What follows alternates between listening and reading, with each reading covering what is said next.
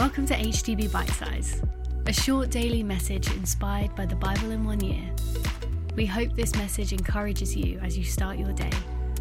You can also join us every Sunday for HTB at Home, our online church service.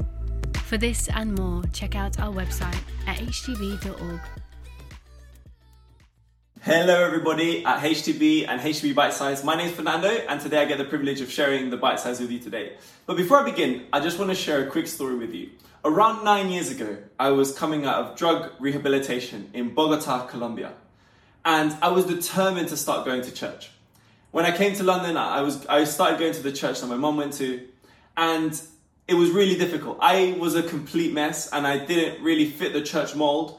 And unfortunately, the people who were around me, who had the best of intentions, would tell me all the things I could do, couldn't do, should do, shouldn't do, could say, couldn't say, should wear, shouldn't wear, and the list was really endless. They would tell me, well, now that you come to church and now that you're a Christian, these are the things that you that you have to do.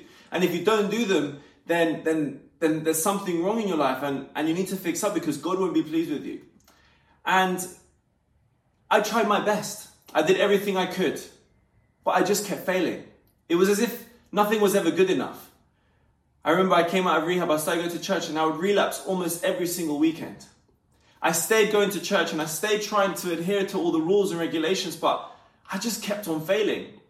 And about two years in, I, I had had enough. I felt like a fraud. I felt like a failure. I felt like everybody else could do this Christian thing, just not me.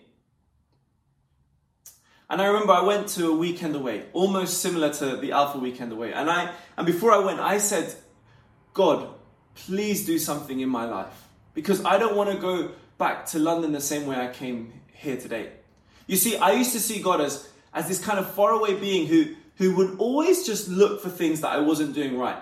He, he would look for the areas in which I had failed. He wouldn't look at the things I had done well, but the things that I had failed in. And, and if I had kind of one mistake, like I, I thought that he wouldn't hear my prayer. So I was under this constant pressure to, to try and be perfect almost. And I could never do it. So that's why I said, God, please do something in my life this weekend. I don't want to go back to church the same. I don't want to go back to London the same. And I was about to give everything up. And I was at the back of this hall. I remember it clearly. I wasn't really kind of interacting with anybody.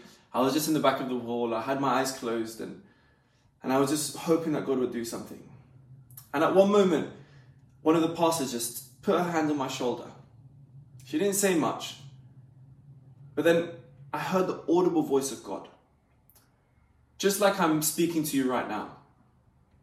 And he said to me, Fernando, I will love you no matter what you do.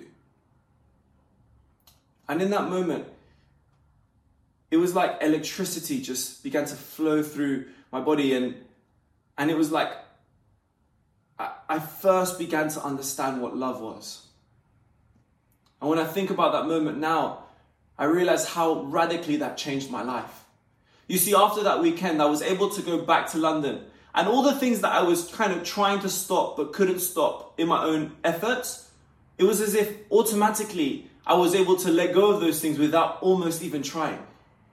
I knew in the moment that, that God loved me in spite of who I was or what I did. And that love and that understanding is what caused me to want to change and live for Him in a true and honest way. I was able to see Him clearly for who He was as a God of love. You see, Jesus came to this earth as a sinless man and He never sinned. He went to the cross for you and for me, and He died to pay the penalty for sin. Jesus on the cross took the sin of the whole world on Himself so that you and I could be forgiven. And on the cross, his righteousness was transferred to us so that we could be accepted as sons who are holy, blameless, and pure. And that was the beginning of my understanding of how God's love transformed our lives. And you see here in Isaiah 29 13, it says, Because this people draw near with their mouth and honor me with their lips, while their hearts are far from me, and their fear of me is a commandment taught by men. You see, that's where I lived. I was drawing close to God with my mouth and honoring Him with my lips, but my heart was far from Him. And Jesus says the same thing in Matthew 15 to the Pharisees. You see, they were trying to put all these laws and regulations on people, trying to force people to worship God with their mouth and with their lips, but not allowing their hearts to draw near to Him. But why I want to encourage you today, I want to say the same thing to you that the Lord spoke to me all those years ago that the Lord loves you in spite of what you do. Don't worry about trying to adhere to rules and regulations and all these things. Hold this dear to your heart that God loved you so much that He sent His Son to die for you. And on the cross, He paid the penalty for sin so that you could be completely forgiven. You see, you are forgiven for your past, present, and future sins on the cross. That way, God can love you in spite of what you do. He looks at you and He loves you. He loves you right now, no matter what's happened these last few months, no matter what your life looks like today. He loves you. He loves you if you've placed your faith in Jesus. And I want to encourage anybody who's listening to this today, perhaps you haven't placed your faith in Jesus. I want to encourage you to do that. He'll change your life.